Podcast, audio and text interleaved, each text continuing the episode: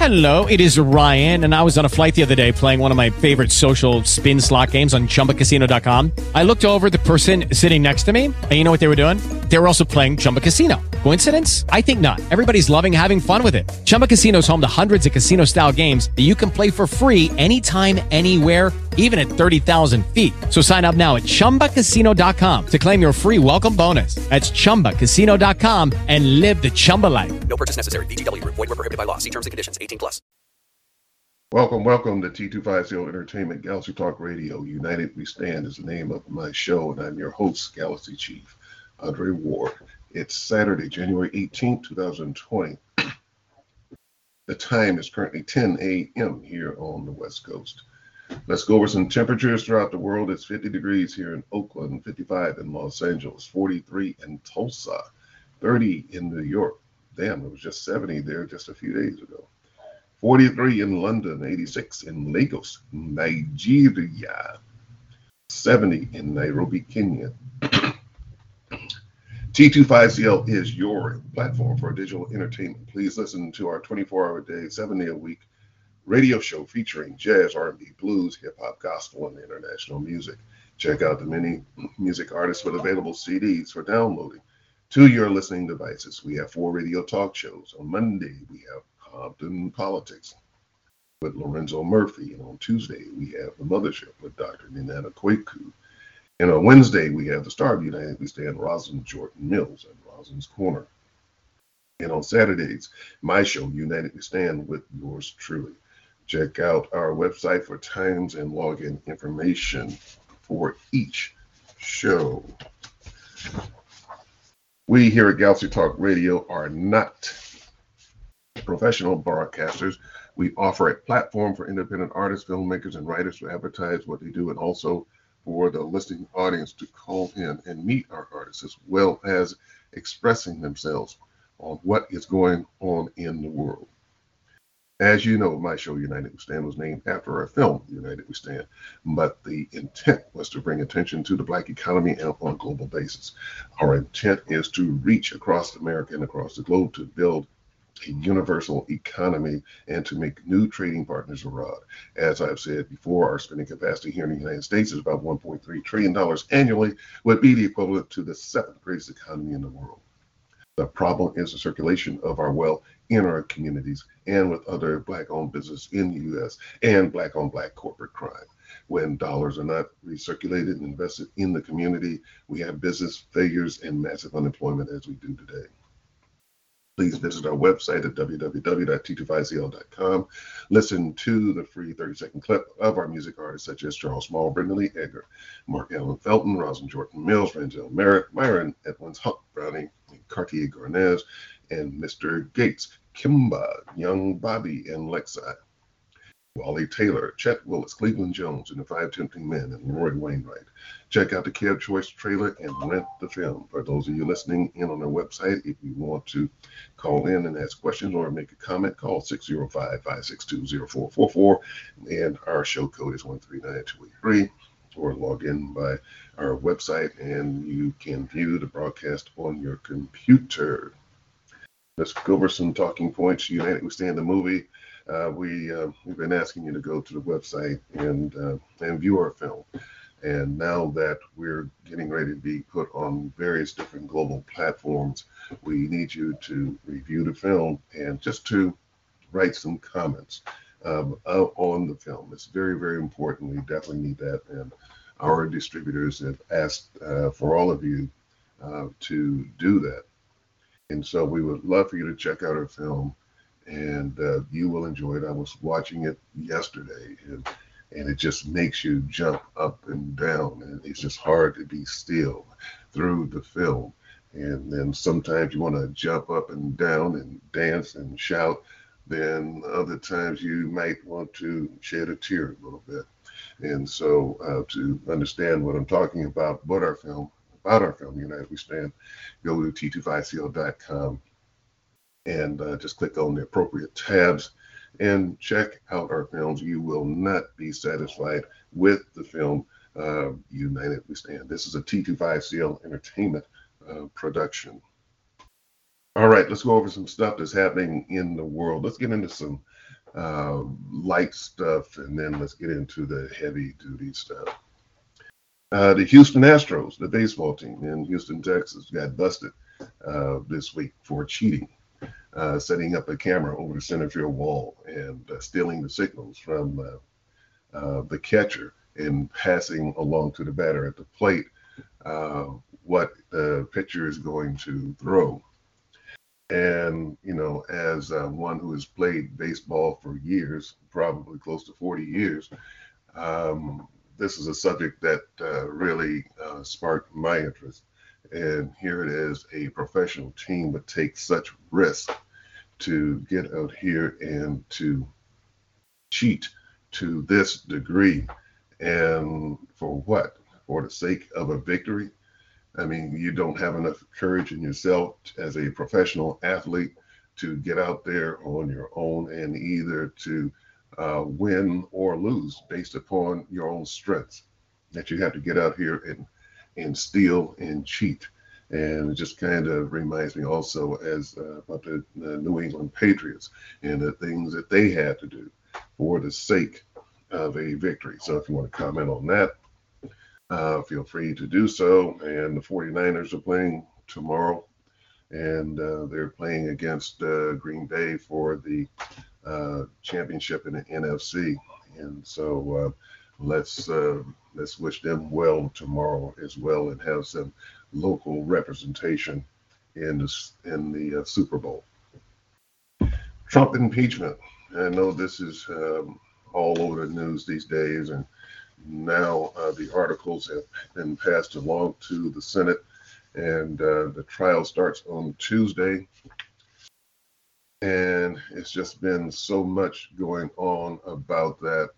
And now he's got an all-star legal team of some eight lawyers or so and and um, they're going to go in there and say that oh no he didn't know this didn't know that. Even have dershowitz who uh, represented uh, epstein in that case in his case and this is a cat that uh, molested the children and kidnapped them and put them on the island, and all the politicians would go there to have their way with young children. And and Dershowitz was uh, one of the attorneys. He also represented OJ as well. And and today he just said that, oh shoot, um, I'm not even uh, Trump's lawyer. I'm just here to represent the uh, the Constitution. So, um, you want to say something about that? As well. Um, Russian politics. Congratulations to Russia on a new government and new uh, prosperous society. Uh, President Putin, in his State of the Nation address before the General Assembly, decentralized their government and then uh, to announce new universal income to raise the country out of struggling uh, to strong and thriving government.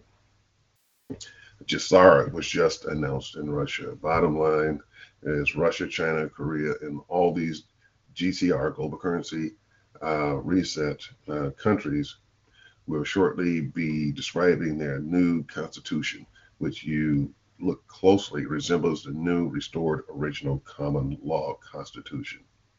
And um, this is representing prosperity for one and all.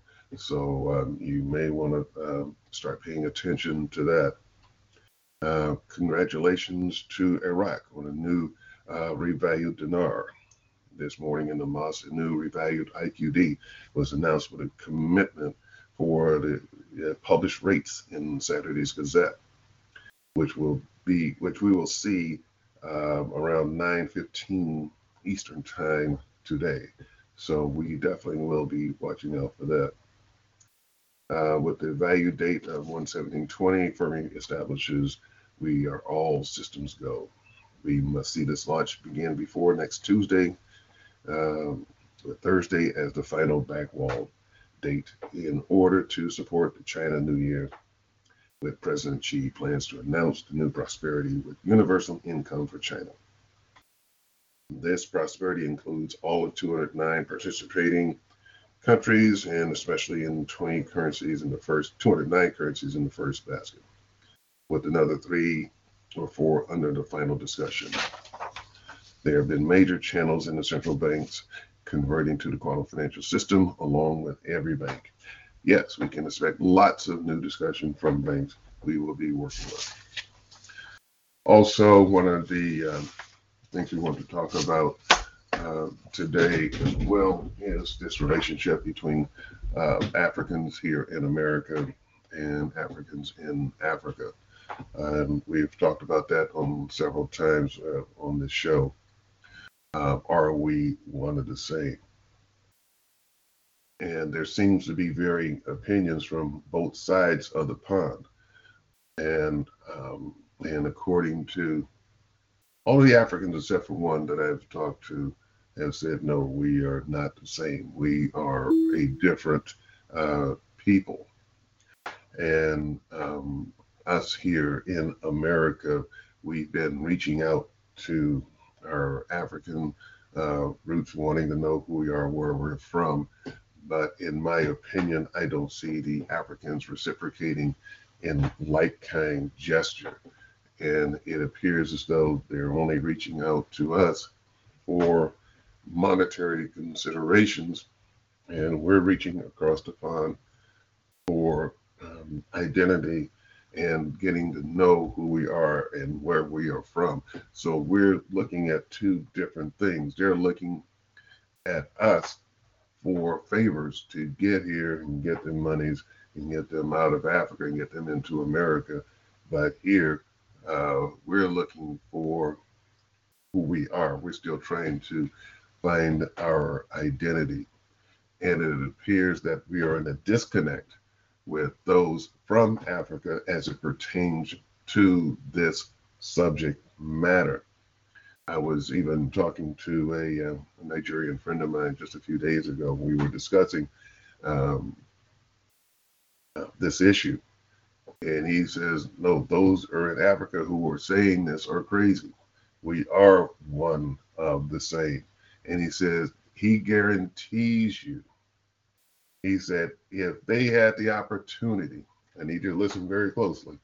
If the Africans in Afri- Africa had the opportunity to be uh, put in slavery like we were and shipped here, and if and if and, and have gone through what we had gone through, uh, uh, 310 years of slavery, and now 160 years post-slavery, they would have chosen that way of life versus their living conditions that they're living in right now. Um, I remember years ago, a friend of mine used to be a school teacher in LA, and a group of instructors went to uh, Gambia. And after they stayed there a few weeks, and that he came home, he told me on a one on one discussion, he said, he may have even said it in tongue in cheek, but the words that came out of his mouth was, thank God for slavery.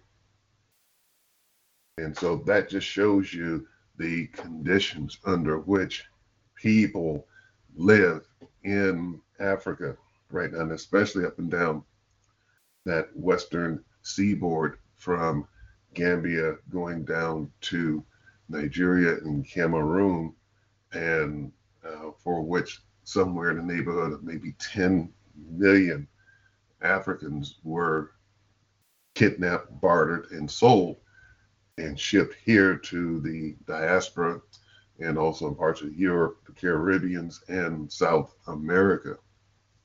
And it just so happens that we are the brain trusts that were taken from there.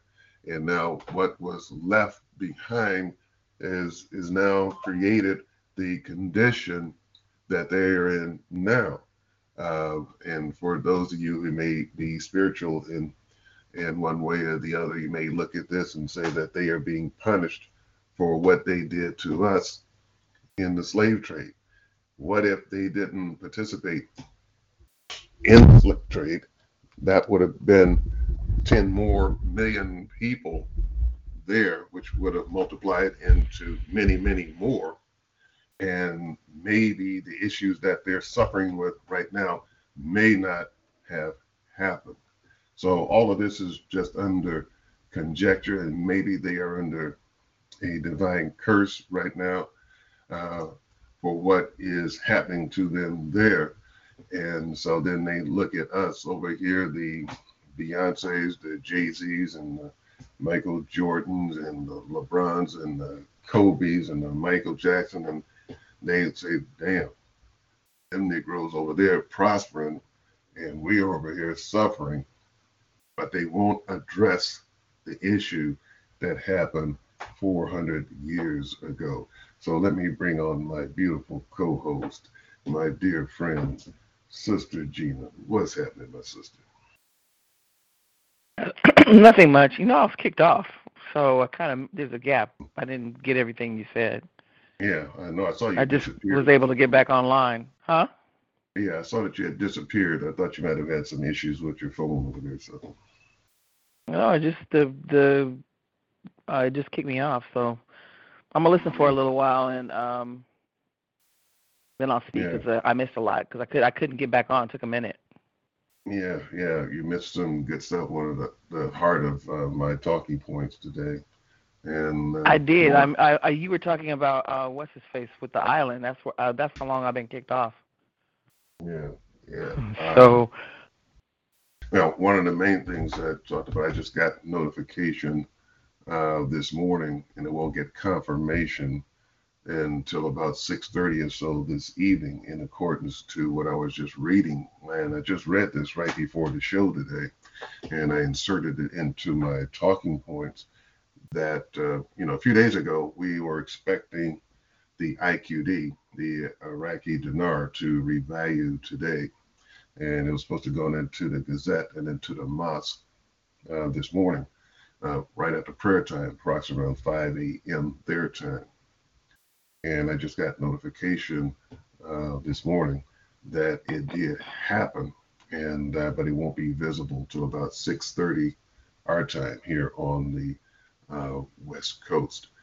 And so, with that happening, that really puts this thing into high gear and we are expecting uh, notifications um, between the window Tuesday and Thursday of next week via email with uh, procedures on how to proceed after that.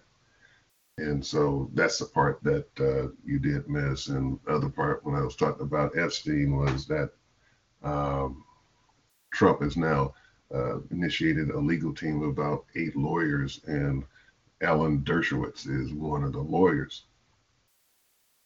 And as you know, Dershowitz was representing Epstein uh, in his trial. And we know all the escapades um, that um, he had done. And then allegedly went sideways in a jail cell, for which those of us who are in tune uh, know that um, either he's down in Gitmo alive and under protection, or um, there was a hit on him. We don't believe that uh, he killed himself, especially a prisoner with that uh, degree of a high profile. They are not going to, uh, you're going to be watched around the clock to make sure you don't go sideways. And so, um, and Dershowitz, I just heard him say this morning that, oh no, I'm not representing Trump, I'm representing the Constitution. And I'm going to be arguing that a president has unlimited powers and is not bound by the Constitution when it comes to uh, his powers, that um, he can operate in the capacity as a king and do whatever that he wants to do. So that's the part that you missed, those those items there. Uh, also, oh, and Um. Putin, they over there, they decentralized their government. I don't know if you've heard that or not. no, I haven't. No, they are breaking away from communism and and spreading their government out now and getting into a more democratic type form of government. And China is about to do the same thing. What kicked all of this off was that trade deal the other day. and it does, doesn't doesn't necessarily mean okay now they can ship goods over here and we can ship them over there, whatever. It's much deeper than that. It's the things that they don't talk about that was inclusive of that trade deal. They only tell the the people that oh yeah okay it's a trade deal now it's uh, there's no restrictions and whatever fees have to be paid in order to uh, send Walmart's goods and over here in a boat. But there's more to that trade deal than what the uh, the everybody here knows, such as things as NESARA and GESARA was inclusive of that. Also, the global currency reset was inclusive of that trade deal. So there's a whole lot of things that happen there, and then also um, the Canadian and the Mexican uh, deal was also signed now uh, off as well too. Not much talk has been done about that and the significance of it all. But what all this is really leading to is a whole new global financial system, inclusive of the revaluation of 209 currencies throughout the world, and also um, uh, bringing it uh, um, upon global parity uh, with the um, uh, with the currencies, and also knocking out the central banks throughout the world, and also the elimination of the IRS, Federal Reserve, and actually their responsibilities are being refunneled into the newest treasury in Reno. So these are the things that are happening. You're not going to hear this kind of stuff on CNN, MSNBC, or or Fox. But when you start doing your homework and uh, start researching, and especially any of you that have um, participated in the global currencies and have been waiting 10, 15, 20 years for that thing to happen, and now it is about to, happen. But now, what happens afterwards when it does happen is what is going to be your responsibility uh, with all of this. And so, the reason why you are involved in it is not for self gratification and enrichment and to get out here and just buy uh, 20 Mercedes and Rolls Royces, but it's all about healing the world. And um, it sort of like goes right back to United We Stand, why we produced this film in the first place. And it sort of like leads into where we are right now, Lynn, what's going to be our responsibilities in ending global poverty. And so this is going to be our assignment. What are you going to do to assist in global poverty? And let's just get rid of all this crap and uh, and the oh also in the 144,000 indictments that have been handed out and a lot of things they don't talk about on the news as well. A lot of these uh, bankers, Illuminati's, and deep state people have been uh, arrested, and there's many more of them to be arrested as well. So there's a lot of stuff going on, and so uh, I'll pass it on to my co-host now. Take it away. what do you want me to talk about? Uh, let's see. You can talk about the global economy. You're going to talk about if you were in a certain position, what would your part be in in helping out in this global economy? And what what would you do if you were in a position and if you had sufficient amount of monies? What would you do to uh, to do your part in it? You can't solve the world's issues on your own, but let's just say if you had uh, sufficient monies to do something, what would you do? Mm, probably going to, like I said before on the show, going to inner cities and educate about money, educate educate about money. You know, there's some some dynamics of us, and I'm you know that are in situations and they don't know anything about Wall Street. They don't know how to save. You got a lot of noise going on on your show. And that's Adrian. Hold on, because I was calling her to be on the show today. Hold on. Adrian, I'm live.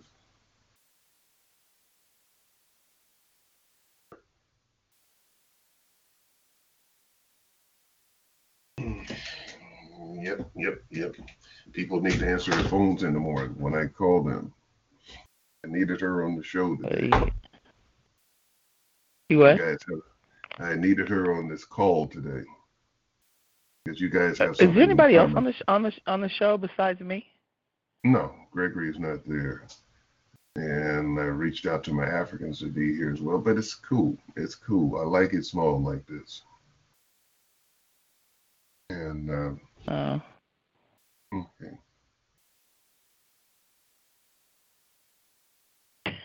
so it's just me and you. Me and you, Bone. Yep, Wow. Me and you. Me and you. Me and you. It's all good. And uh, like I said, I need to keep it uh, short today anyway, because I got to do my homework. And um, you got some homework to do too.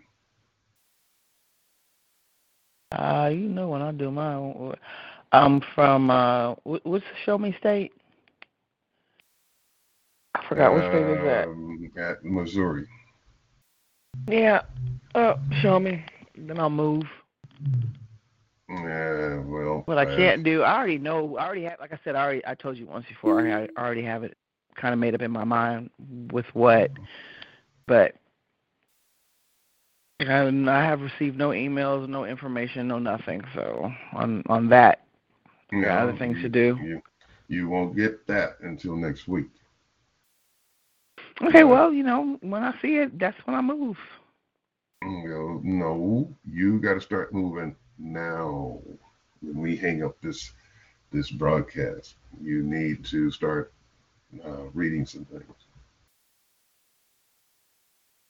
You sent them in the email, right? No, I I haven't sent you anything. No, I thought you sent something to read uh, not today. No. a while back. Oh yeah, I prob- yeah, I have sent you a lot of stuff, but um, just been a lot of. I mean, this thing changes and evolves on a daily basis, and uh, is forever, ever changing. And so, um, go to the good doctor real quick. Hold on a second, Paul. Hotel, hotel. Hotel, brother. What's up? You got it, brother. You missed all my talking points today, man. Uh, uh, you got my message, didn't you? I told you I was in here roasting a pig. Oh no.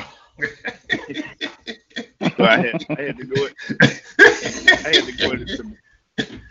I had to go into some deep prayer over that.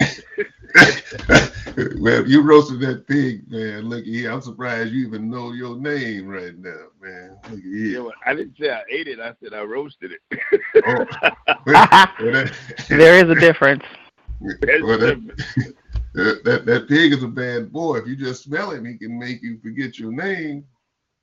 yeah, they, uh, yeah. I've, I've known it to take out quite a quite a few people, but they don't believe it. They say it was something else. Oh, Oh, it, was, it wasn't the pig. It was cancer that killed me. I said it was the pig that gave me cancer. Yeah, the pig that gave you the cancer.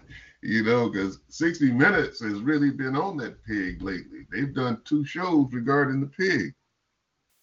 And Well, they, they could probably do that on anything chicken, red meat, pig. They could probably do it on any flesh, yeah, you know. yeah, yeah, they, So- they didn't pick out that yard bird. They picked out that Arnold Ziffel man specifically. Yeah, they are saying that the yard bird is worse than the pig. They got the yard birds got so many chemical stuff in it that you automatically become a dope addict from eating it. Oh no, man, no. Yeah, yeah, they've been talking bad about that that, that chicken, that yard bird. Uh, you know, we just we just have to, you know, that's one of the main keys. You know, learning how to eat and learn how to live. We gotta we gotta do it all over again, brother. We gotta start from scratch. Yeah, and I wonder because then they said that the lettuce is is bad from Salinas at one time. If you bought any lettuce from Salinas that was grown in Salinas, throw it out. He's bad. Yeah, I had to dump a bunch. Yep, I dumped Yeah, what I yeah. had too. Yeah, you almost have to, uh, you know, check out all the news and all the different things that you eat before you go to the grocery store these days. Mm-hmm. But the thing of it is, when when I went down to L.A. here a week or so ago, and when I was passing through the the valley, they were heavily spraying uh, the uh, the chemtrails. Heavily The what? over the the chemtrails. Oh yeah. Yeah, o- over the valley where all the, the, the fruit and vegetables are being grown. I mean, they're spraying more there than they are here. I mean, Well, they were it- crisscrossing up in the air. I mean, that crap was everywhere.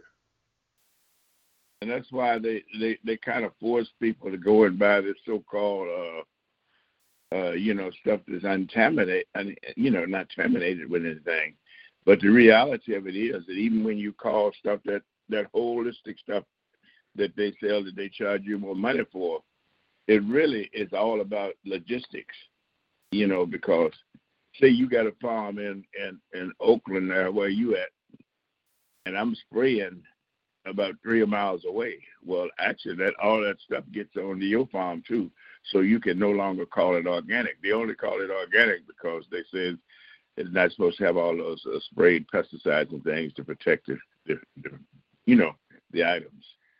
So Well, it's really tough to people go in the store and they think they buy buying organic. And and really the law just states that as long as they, there's no spraying done within seven miles of that particular area, then they can call it. they can they can Oh. say that it's, it's man, So, uh, looky here. Let's see, they're talking about the pesticide spray, and I'm talking about the chemtrails that spraying that ammonium borate that's up Oh, there okay. to spray and to kill you. That's why uh, if anybody's doing any crop dusting, you do those with little crop dusting planes, and they'll they're just a few thousand feet up in the air. But these uh, yeah. chemtrail planes, they're flying at uh, 60,000 feet. And the reason why they're at 60,000 feet, because when they spray the poison, they want it to get into that jet stream so that it blows out everywhere. It can blow out for Yeah. miles and, and miles and miles and miles.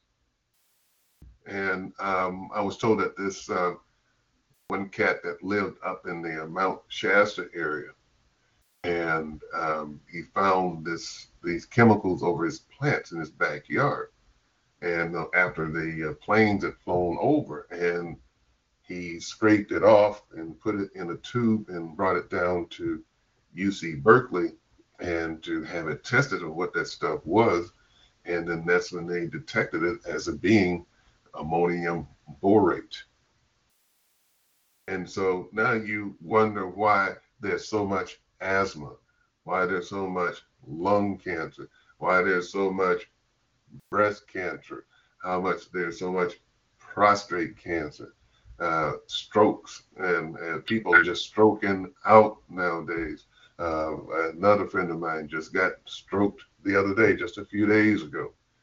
And and you're seeing more and more of this. Another friend of mine, hell, he goes to the, gym every dadgum day. Next thing you know, he has a stroke. And, and so these strokes are just being handed out like like hotcakes now. Well, Yeah. the thing about it is, is, is one of the things, the mistakes that people make. They think if they exercise, that, that you know somehow that helps to flush all of the garbage out of their system, and and it it doesn't. I mean, it it's good for you in one sense, but the reality of it is, is that no matter how much exercise you do, if you're putting the wrong stuff in your body, it, it's not going to make a difference.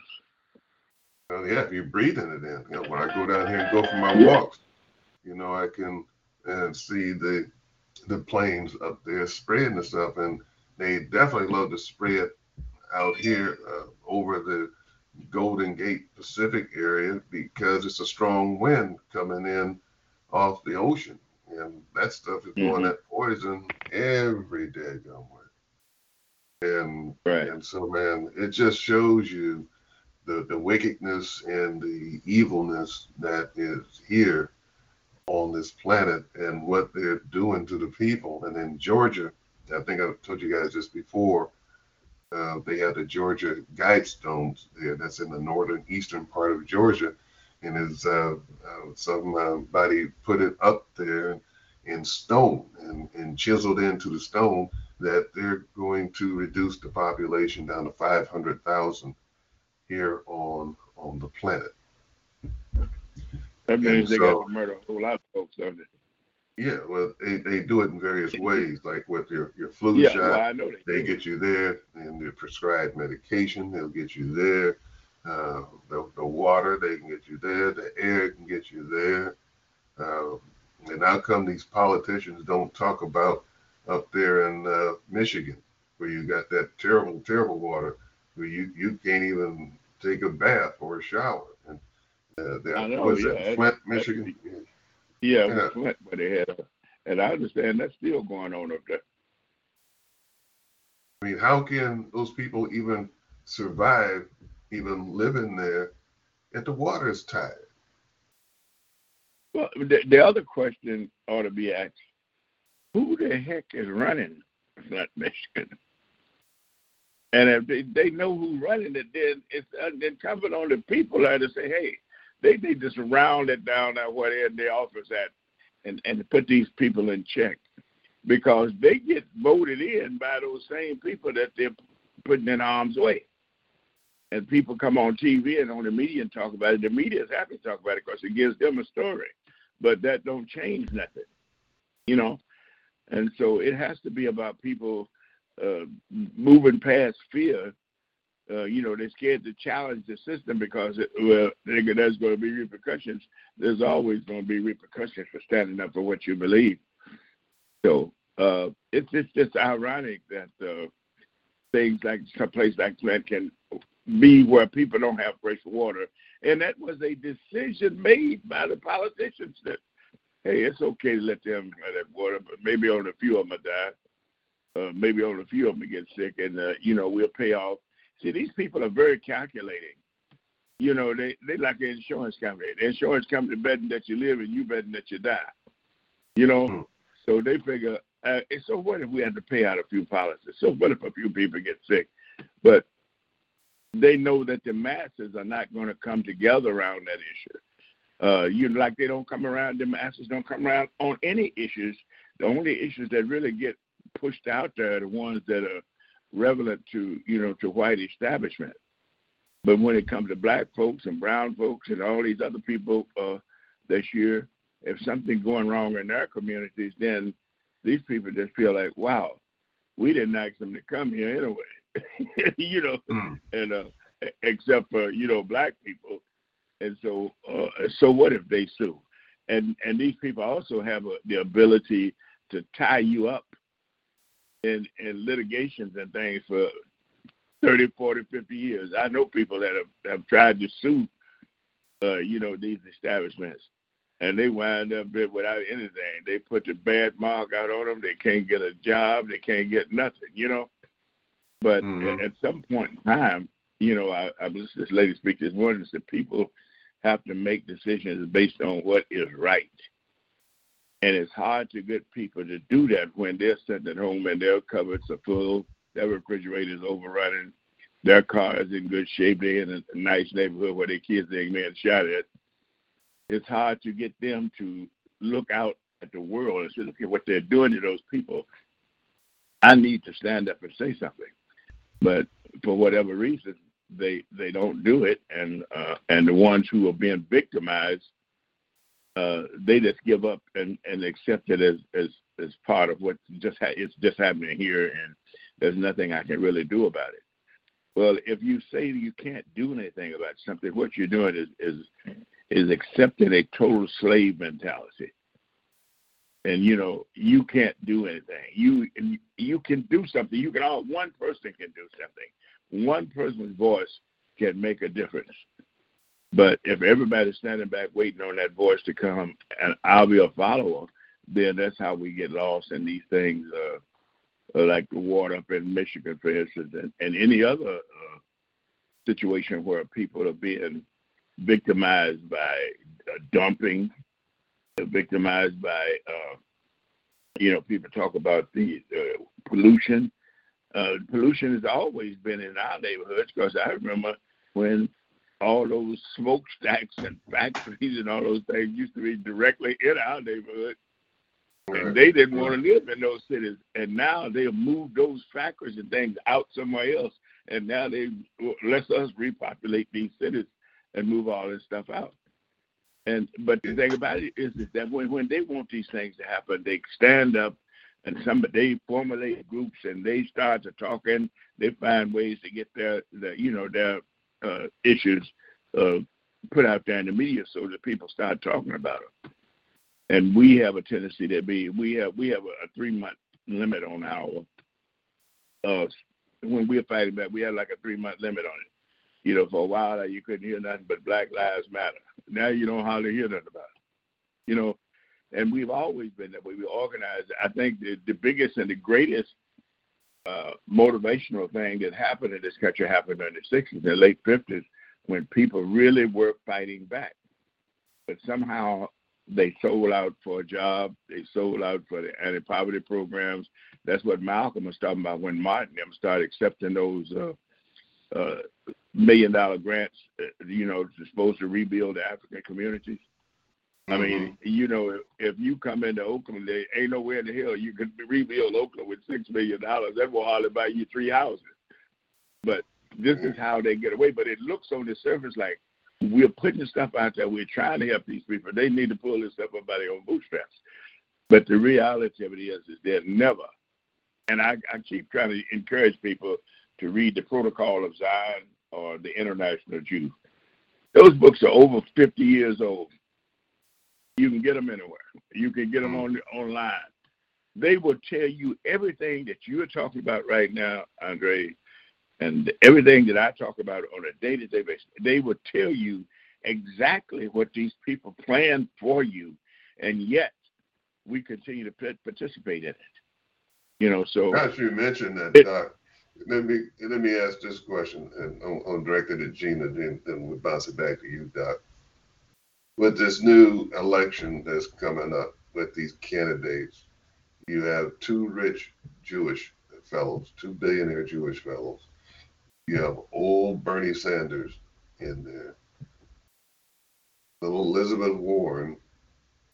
You got one gay dude, and then a bunch of nobodies that you ever heard of. Even a lot of you haven't.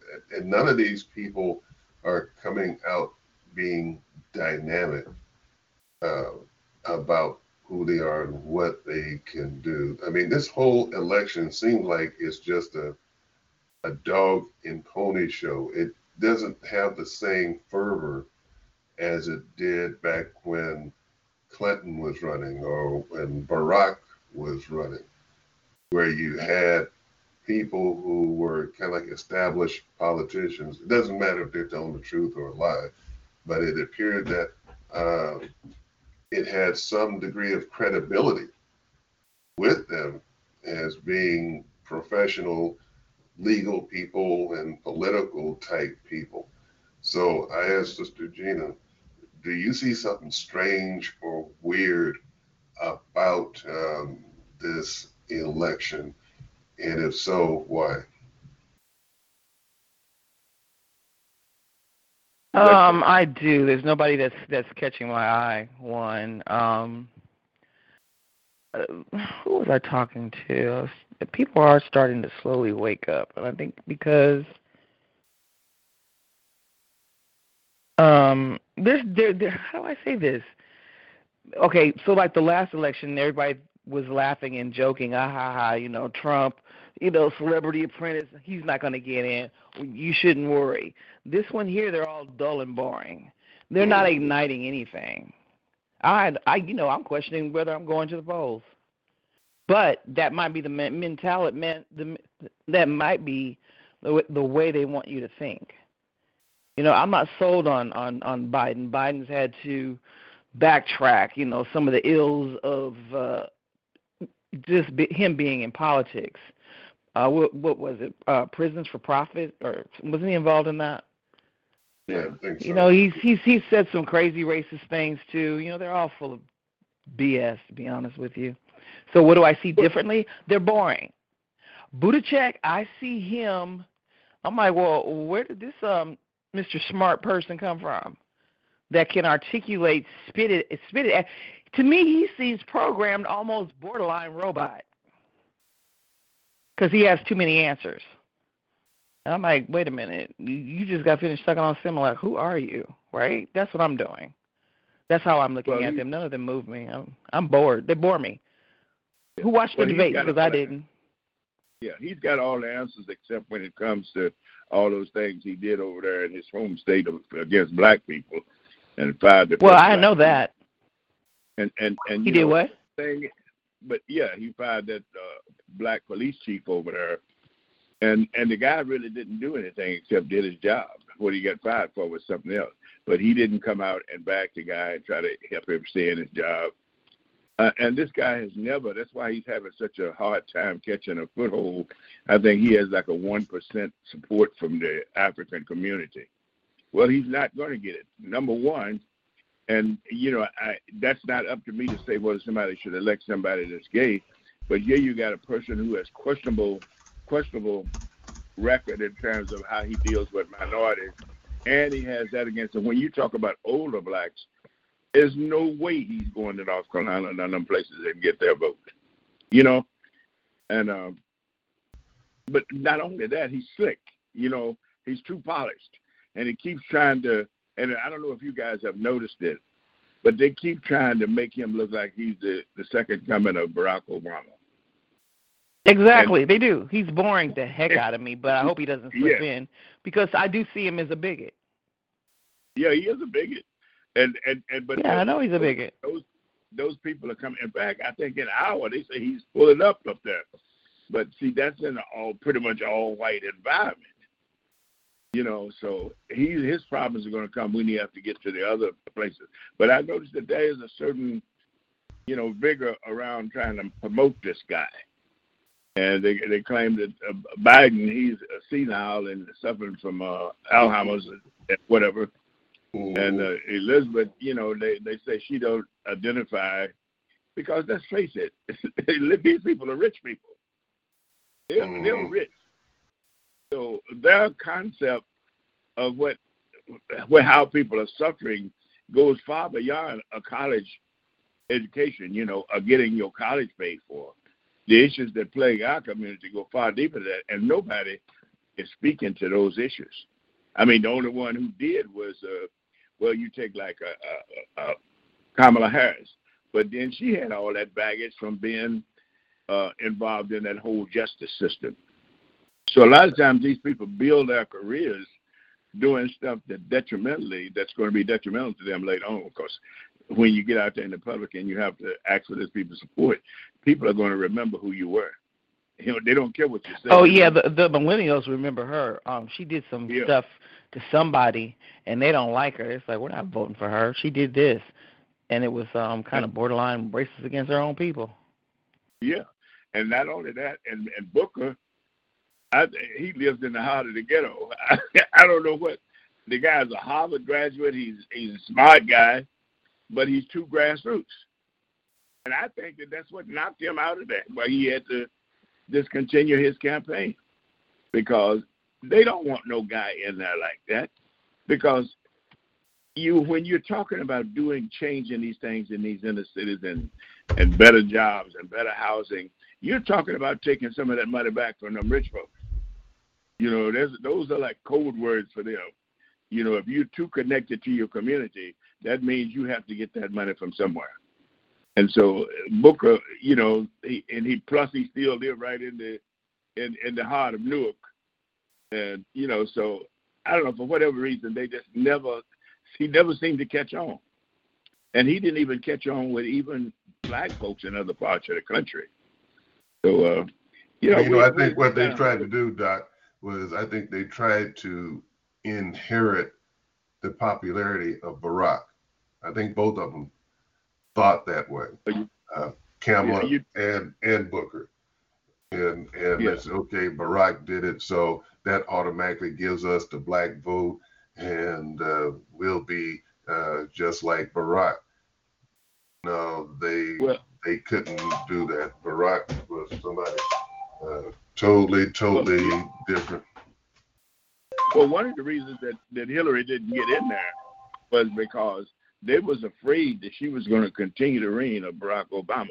Because people forgetting that the Congress and, and, and that fool up there the head of the Senate, they made a commitment that day Barack was elected and they was not going to allow him to be successful. So mo- people don't know that 90% of the stuff that he did, he did by executive order. And so they said, we ain't going to let that happen again. So now they got a fool in there and he's going crazy. He got to the point now where he don't even recognize the Constitution, saying that the Constitution that tells says that he can do anything he want to do. Now nobody would the people would have thought he was Dutch when they got a jacket for him, uh, you know, eight ten years ago, but because of Obama and the way that he had to get things done, they they they went on a concerted effort to try to hold on to that Senate and to get that White House because they knew that that pretty much you know that is those are the controlling dynamics that people will have to deal with. And so it's not just a matter of getting trump out of there this time. They better get rid of if they get rid of trump if trump gets out of there and they, and they, these people still control the, the senate things are not going to change.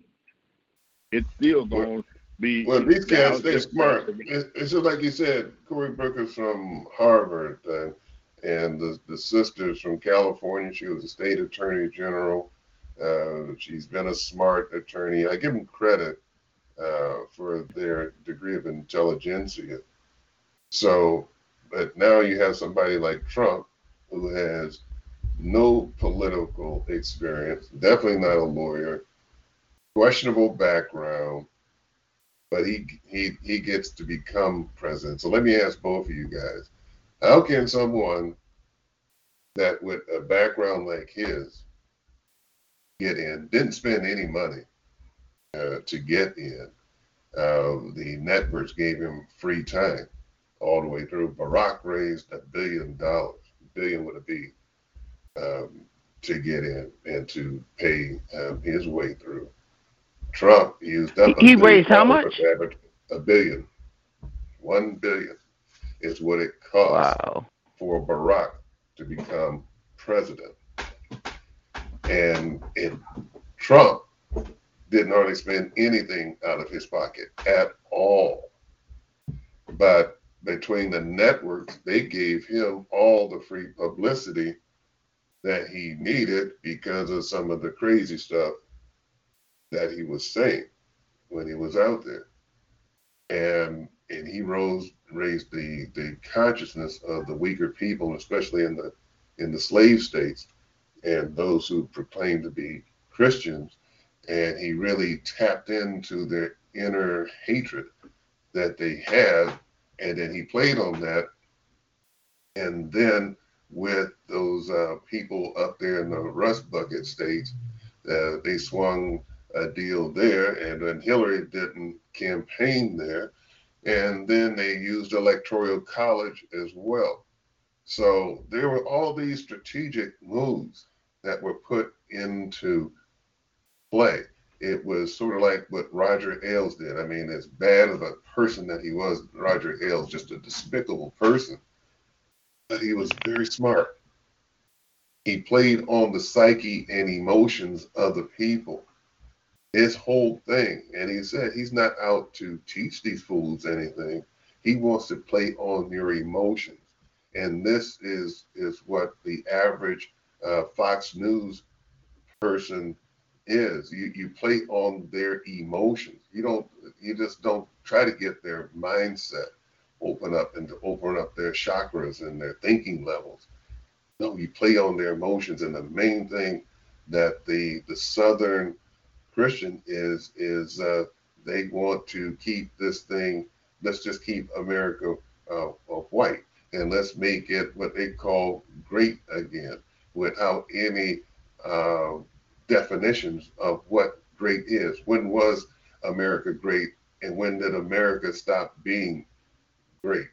And I saw this uh, one cat, of these red hat wearing Southerners the other day on the internet wearing his red hat and just daring anybody to knock this his red cap off his head. And if you even try to, you're gonna have some very expensive uh, uh, ER emergency room uh, uh, expenses that you're gonna have to pay. I dare you to knock this red hat off of my head very bold, very bold. And so the the the, the Southern white Christians, you know, is is is you don't teach them things. You play on their emotions, and then uh, eight years of a black man and black woman and two children in the White House really affected them psychologically and emotionally. And so then when Trump comes along, basically uh, you put out there all the crap that he was saying, and then um, uh, you just play on what they had to suck up for eight years under Barack. And this is why uh, Cory and um, Kamala really could not get out of the starting blocks because these people were still breathing fire from having a, a mm-hmm. black man in office for eight years. And so, in their mindset, never, ever, ever again. Okay, you listen to T25CL Entertainment Galaxy Talk Radio United We Stand.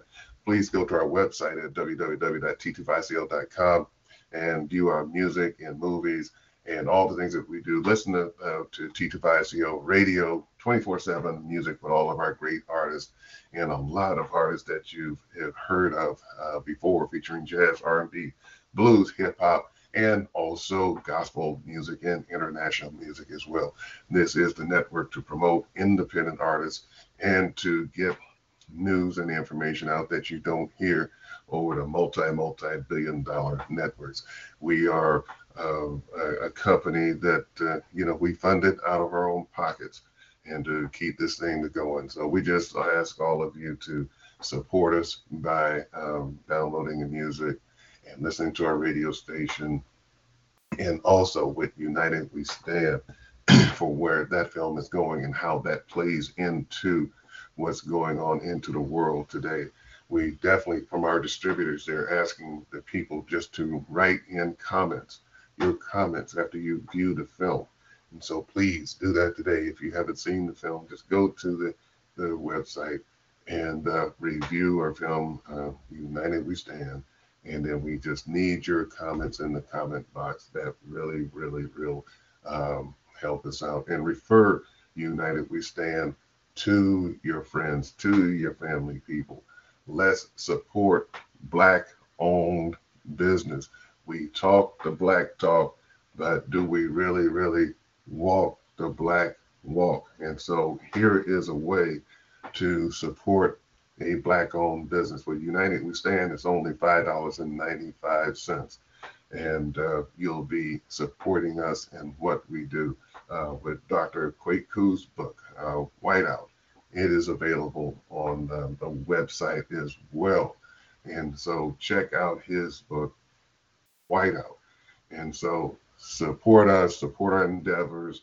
Um, call into our radio shows, call into Lorenzo's show Monday, Dr. Kwaku show on Tuesday, uh, Rosin show on Wednesday, my show on Saturday.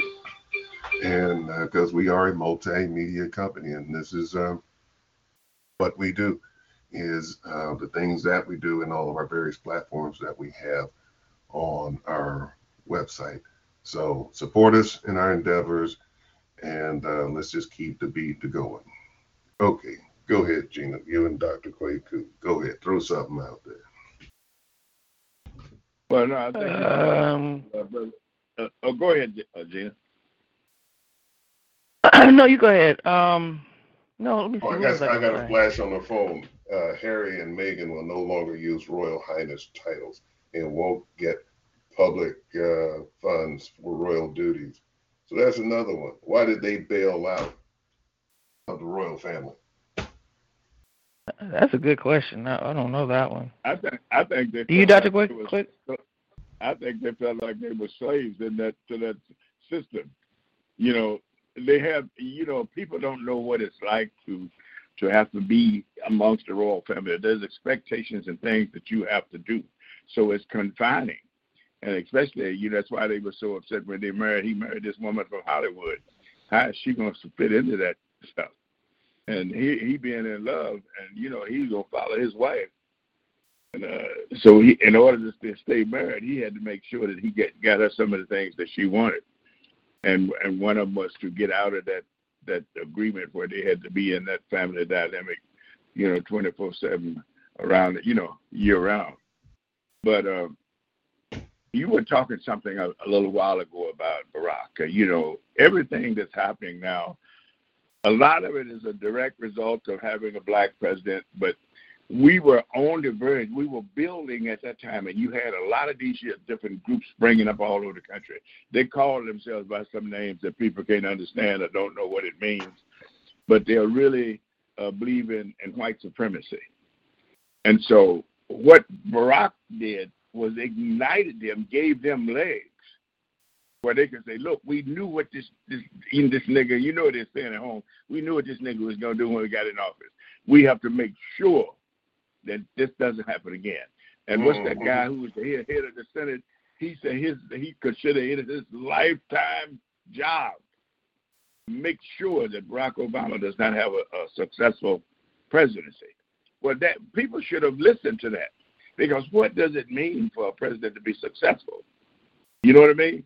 That means he's doing something for the people. And so once they got him out of there, a dog could have got elected. As long as he was promoting, as long as he was promoting white uh, psychology.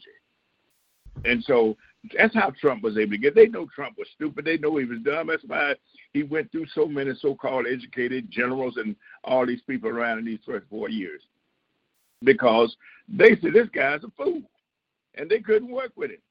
But eventually, you know, there are people who want to attach themselves to power, and they realize the power of the presidency and how he has manipulated the process and how he's able to get away with all this stuff. He's got a white supremacist Steve, what's it, Steve Smith or something? Bannon, in the uh, White House Steve Bannon and the other one is uh, Smith. Yeah. Yeah. But see, this is what's going on. So all is happening now is that by Trump, by uh, Barack being a, back elected as president, he just pushed the clock up on this this whole, you know, and you hear him now talking about another civil war and all this kind of stuff.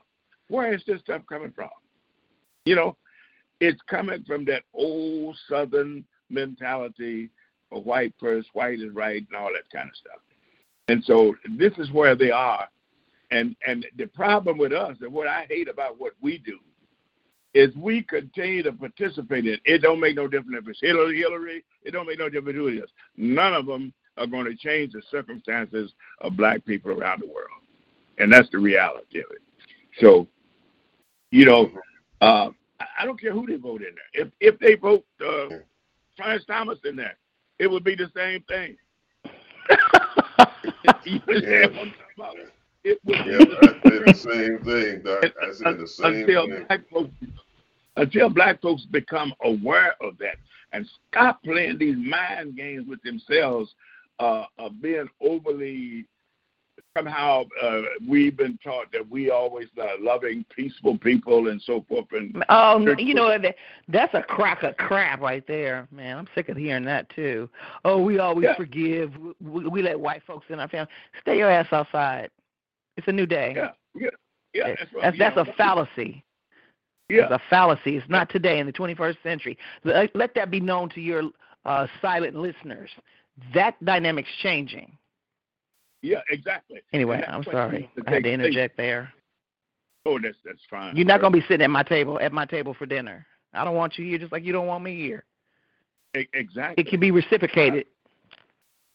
But Sorry. You have, but you have these people now who have been indoctrinated. You take like when I was a kid, we had to integrate schools.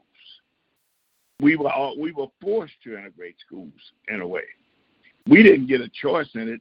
I know I was in one of the groups that integrated schools back in the day. They come in the classroom and say, "You, you, you, you, and you. We want you to," and they fed us this line of crap.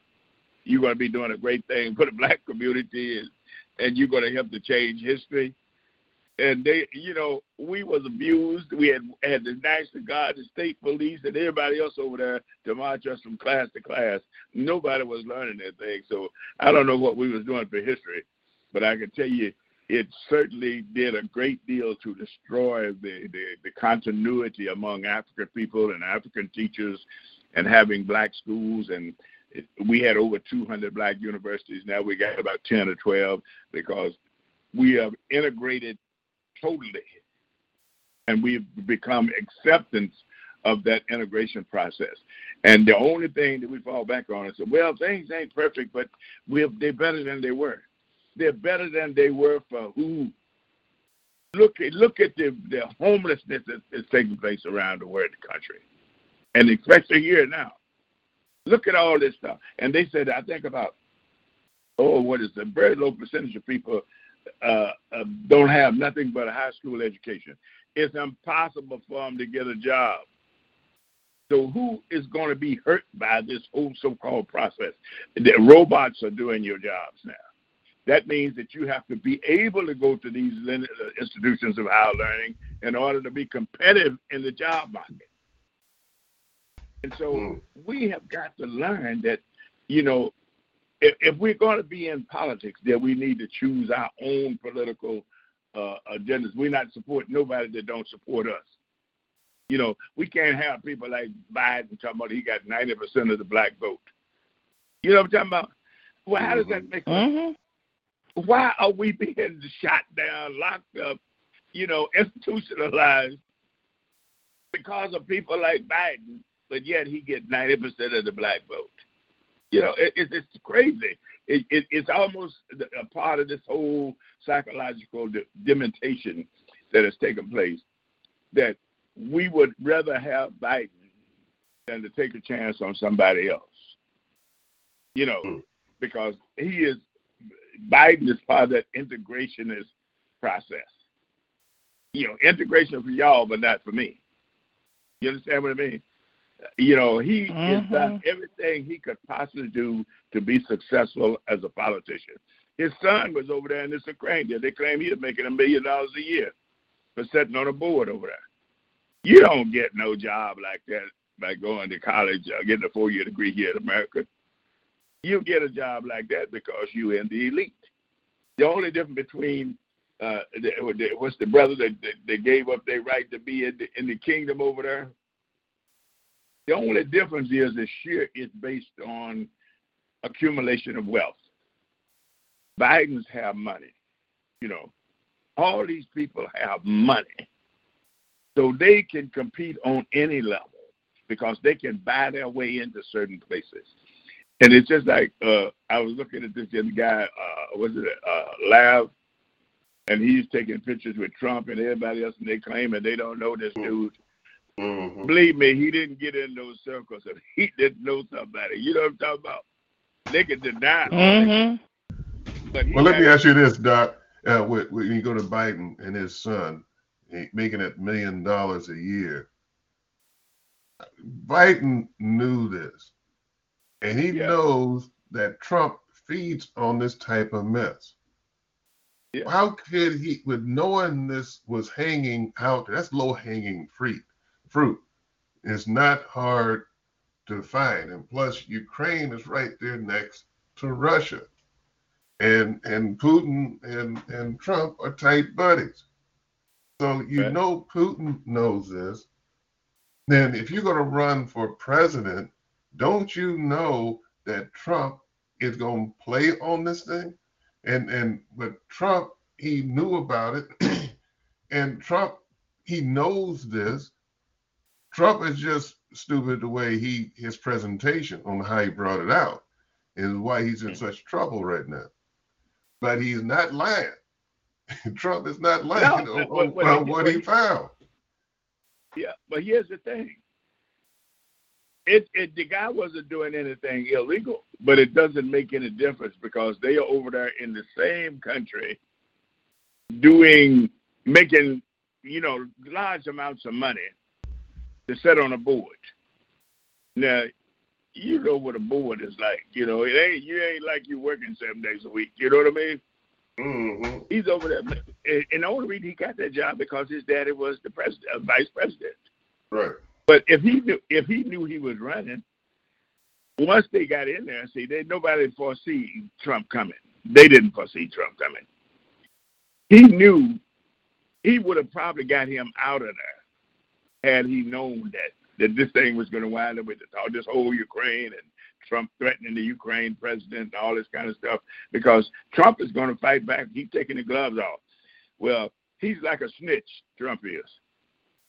A snitch, you you grab him and put him down. It's okay. I got about forty years hanging over you. He's I'm telling on everybody. You remember? You remember? Do you remember the mm. American Gangster with? Andre. And I got calls coming in from Africa. Oh yeah, okay. But No you info. remember the- You remember the saying in the in the American Gangster when when uh, uh, uh, Denzel was finally trapped. He found out he was gonna go to jail, Mm-hmm. and the guy Mhm. he started snitching. He said, "Well, who do you want? You want politicians, police officers, police chiefs? Who do you want?" He gonna tell on everybody, and that's the way Trump is.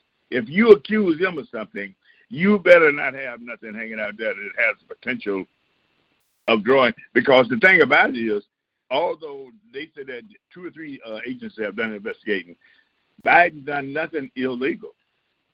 But that's not the way it's getting promoted on Fox. You understand what I'm saying? And so Mhm. is, is Trump's base. That's why he doesn't lose that support of that base. And uh, and so once he went out there and and this thing became down there, Trump being in the White House. See, they never they never even thought about that coming because the Biden was not the first ones to do this. You know, they got all of them have sons and daughters and people all over the world making big money. You know, uh, in these here different countries doing stuff that they they're not qualified to do. But see, here's the thing. Here's the thing. It isn't even about Trump. It it it isn't. It, you know, it wasn't even about Barack Obama. It's about us as a people continuing down this 1850 mentality, trying to deal with 2020 uh, white folks that are just as racist and would love to reinstitute slavery if there's any way to do it. Mm-hmm. You know, Mm-hmm. In fact, look what They they're find their up babies thrown on the freeway too.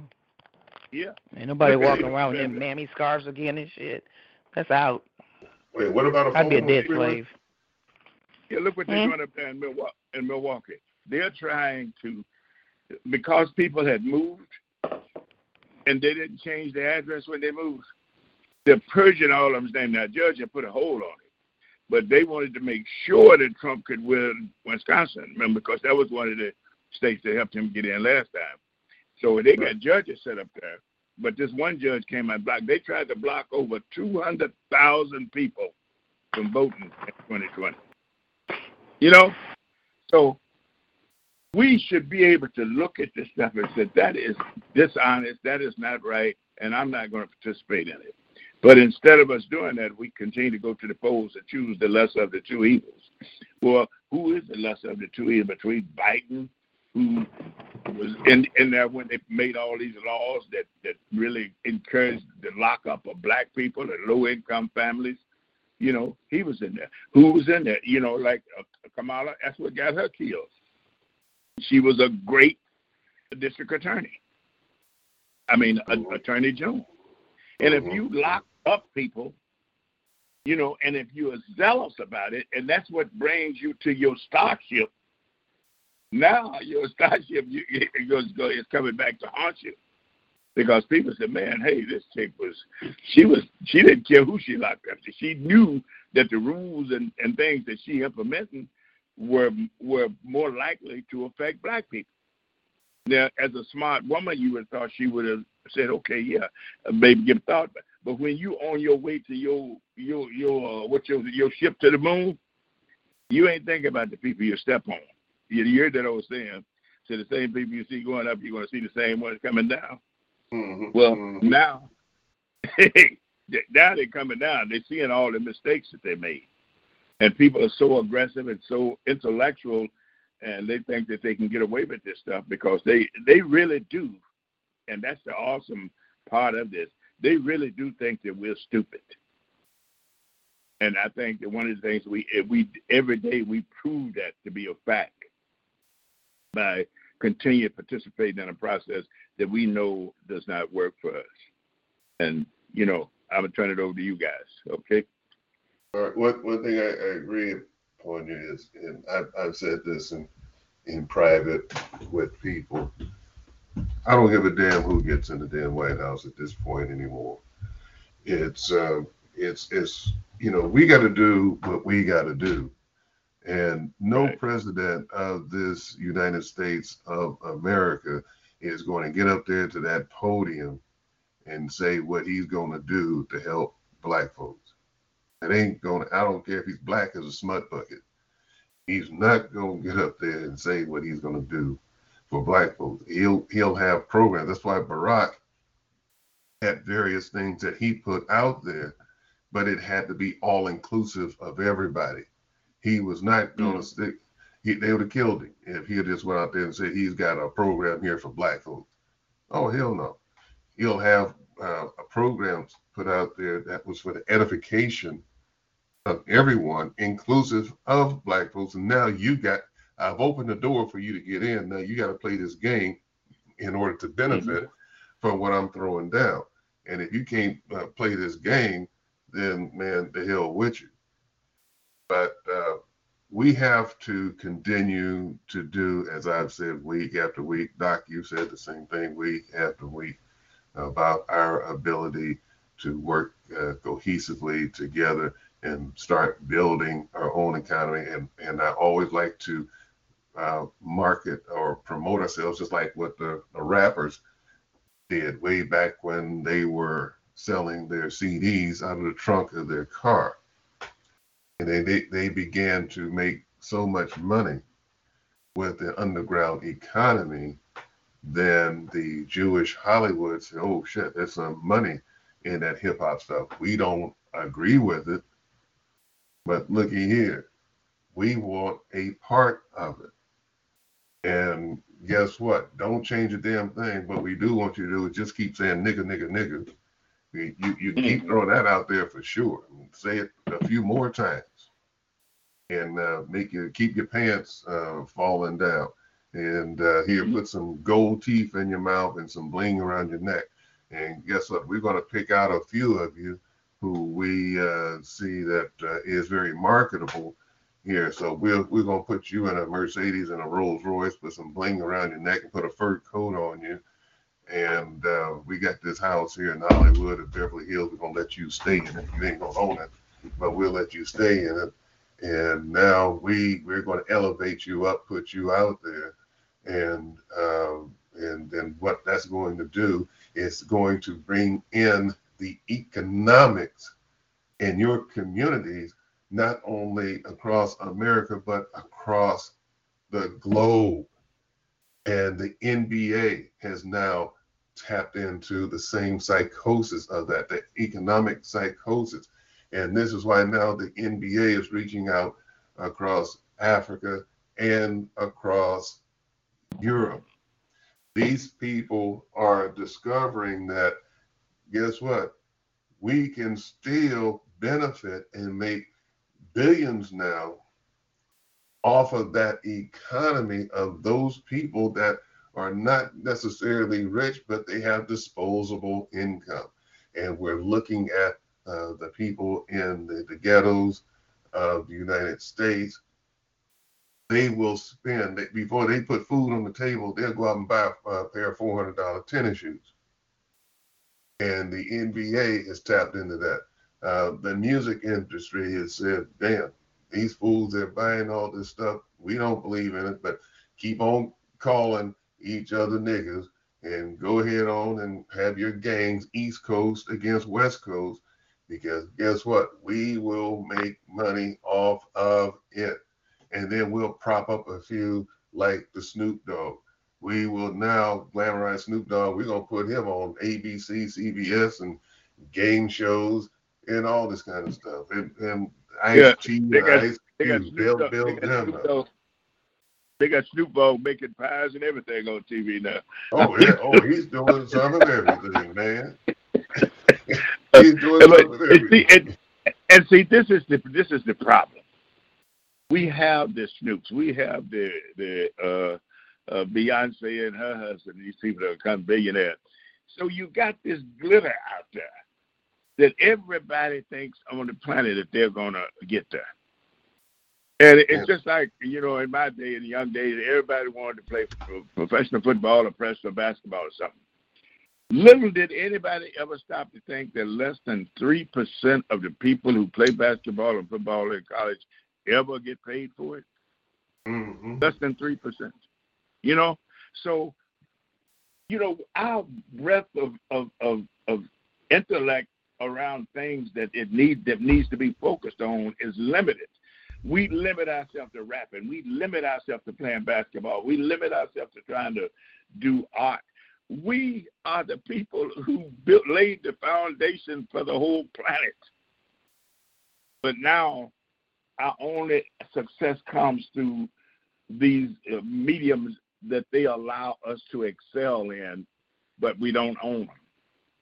It's just like they was talking about the other day. They don't have no black football coaches. They interview two or three every now and then, but they don't get the job. You understand? And so we've got to understand, unless we establish our own, we got no inroad. Unless we have our own communities, unless we have our own businesses, we got no inroad. A few people are going to get in there, but in slavery time, you had a few people, black people who owned slaves. That's true. You understand what I'm saying? So Yeah. we have got to understand that if we are going to accomplish anything, it's going to have to be together. It's going to have to be supporting each other. We don't have to agree on every uh, situation that comes up. But one thing we do have to agree on is that we have to rebuild the Black Wall Streets. But when the when blacks used to own all of the businesses in the black community, mainly because white folks didn't want to wait on you. People don't know those times. You go in the store, they didn't even want to wait on you. Now they can't wait to suck every quarter out of the African community. I'll put up with them, but I'm get that money. It was like the numbers rackets in in Brooklyn back in the day when I was a youngster. No, they didn't want to come up there, but they said, "Wow, them brothers up there getting too much money." You know what I'm talking about? After a while, they get so much money, they'll think they can come downtown. You know what I mean? So we Mhm. have to be about the business of building our own.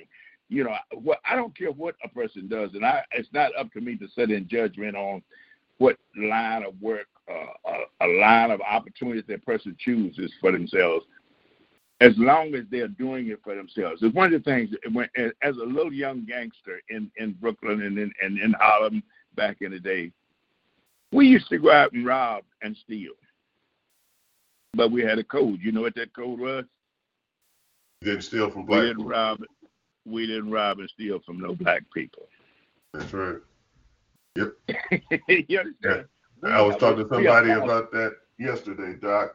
You know, when when I was growing up in the '60s and '70s, you know, I never went that route personally, but I knew the cats that were doing it in the neighborhood, and uh, Right. but they did not. What they would do is they go to Berkeley and, and climb through the hippies' windows and steal their their stereo, Yeah. and, and and little color TV or something. And uh, but they would not. It was just a code. It was an unwritten code that you do not steal from black folks. They go up into Oakland Hills. I'm telling you, Yeah. I lived I lived in one of the west sections of Brooklyn, over where uh, uh, Big the Heavy D and all them all these guys lived at. hmm It was rough over there. But I'm telling you, your mother could get up and walk to the store at four o'clock in the morning and nobody wouldn't bother. Yep. You understand what I'm saying? So it's, Now I'm going to ask you the infamous question. That, that that's oh, I don't want to get too lost off of that point. That is a damn good point that you just brought up. And now, if your mama went out during the middle of the day and walked the street, she might get get robbed. And so, uh, as my co-host Gina Why is that now in the 60s a black woman could walk to the store at midnight, but you can't even do it at high noon today in some parts? Uh, I mean, you know, you gotta th- you gotta think you gotta think the crack the crack ec- ec- um, epidemic Epidemic. too. You know, where where a child's raising themselves. That's the breakdown right there. But who's implemented that? White America. So you know, you got you have some genetics that are just freaking clueless about what was code, opening door, chivalry's gone. There's a bunch of things that are messed up in America. And I just shake my head when when a man is damn near knocking me down to get on the elevator. I'm like, sir, by, by all means, go. You go first. Yeah. It's all yours. That's you take that elevator. You own that. That's yours. And I stand there and And- look at them like they're and- stupid And you know what, Gina? because there's no respect. Yeah, and but the, and you know the other side of the coin is to show you how the the thinking has flipped itself. I've seen women now say, "I don't want nobody opening the door for me," and I'm thinking, Oh no no no no no no no! You know I don't mean to interrupt you. Yesterday, I'm gonna give you an example. Yeah. White man came out, made sure that door slammed closed in my face. Mm-hmm. But when I went in the door, his white counterparts that were coming in with their kids, the door slammed in theirs too. I'm gonna reciprocate your fucked up behavior. I'm not kissing your ass anymore. I don't have to. Exactly, I don't have to break No, bread I- with you. Don't want to. yeah, And like you said, no, we do need to come together as as as a as as brown people and work together. I have my cluster. My cluster is going out to the medical field. My cluster is going out to the dental field. And if I have to do go in stealth mode to get the proper care, to get the proper food, to to be told what's really going on, that's what I'm going to do because that's what they do around their dinner table and make sure they block us out. You don't need our money. We can go back to selling things out of the trunk. That's where we're most proper, prosperous and put food on the table because you don't see us as human. You see us as less than you. And anyway, don't get me going. I'm I'm sorry. Um, it's Yeah. your turn. No, no, no, Well, no, you're right. They- You, they- boy, you, you, they see Huh? us, they see they see us as as, as, as dollar bills. It's it's that's what they see us as as somebody who's contributing to their well being, and that's what we've been doing.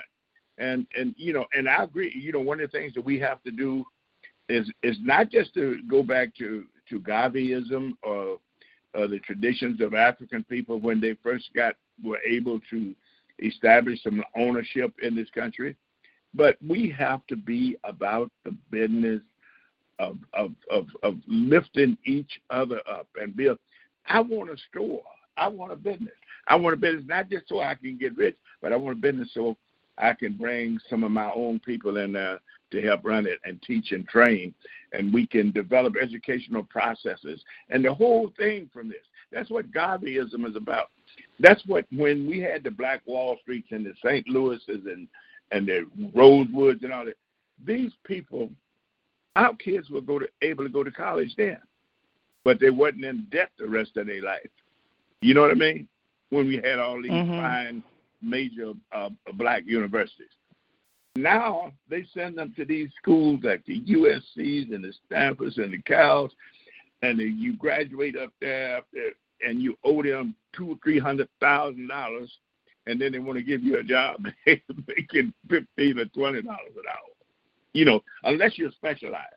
A guy told me one time about school, about Harvard, Yale, all these major schools. He said, unless you graduate in the top 10 or those classes coming out of those schools, you're just like anybody else. You might mm. wind up flipping burgers over at, at McDonald's. And so mm. the only way to avoid that gap of going out spending all this money and accumulating all this debt and then wind up working for the next 15 years to pay it off is that we have to create our own uh, working environment, our own educational environment, and we certainly you know, uh, getting back to what you were just talking about, somebody slamming the door in your face and all that stuff. Our kids need to know. I don't. You don't have to like a woman to open the door for her. They need to know that you respect all black women. They need to know that you respect all your elders, not the ones you decide you like. You know, and I think that's what we've lost there. So now, uh, like I just say, you know, um, an old sister could be walking down the street at high noon. If them dudes out there or girls. They some of them are just as rough. Thought that she had a dime, they would kill her to get it. You, That you know what that you know you know what I don't mean to interrupt again. I was leaving um a medical um my doctor. It's over in the Fruitvale area and I was coming through that little pathway to get on BART and it was nothing but youngsters, right? They all got quiet and, and they were staring at me and I turned around, I'm like, What are you looking at? What you gonna do? You you, you ain't get froggy what? And I mean both sides of them just staring. And I'm like, You got robbery written all over your face. Come over here and try it. You're right. Some of us oh. are not scared. I'm one that's not. If somebody does try to do something to me, I'm going home hurt. I may be dead, but you're gonna be hurt. You're right. Sorry, I just had to say that too. No, no, no, no. But you know, Go ahead, you, you know, and, and and part of it, like you said, part of it was the crack epidemic, but part of it has to do with the destabilization of the African family, which is something Mhm. that's been going on long before that. Because the more and more, you know, that's what they were doing back in the day when they come to your house and search and see if you had a pair of man's shoes in your house if you had kids or whatever.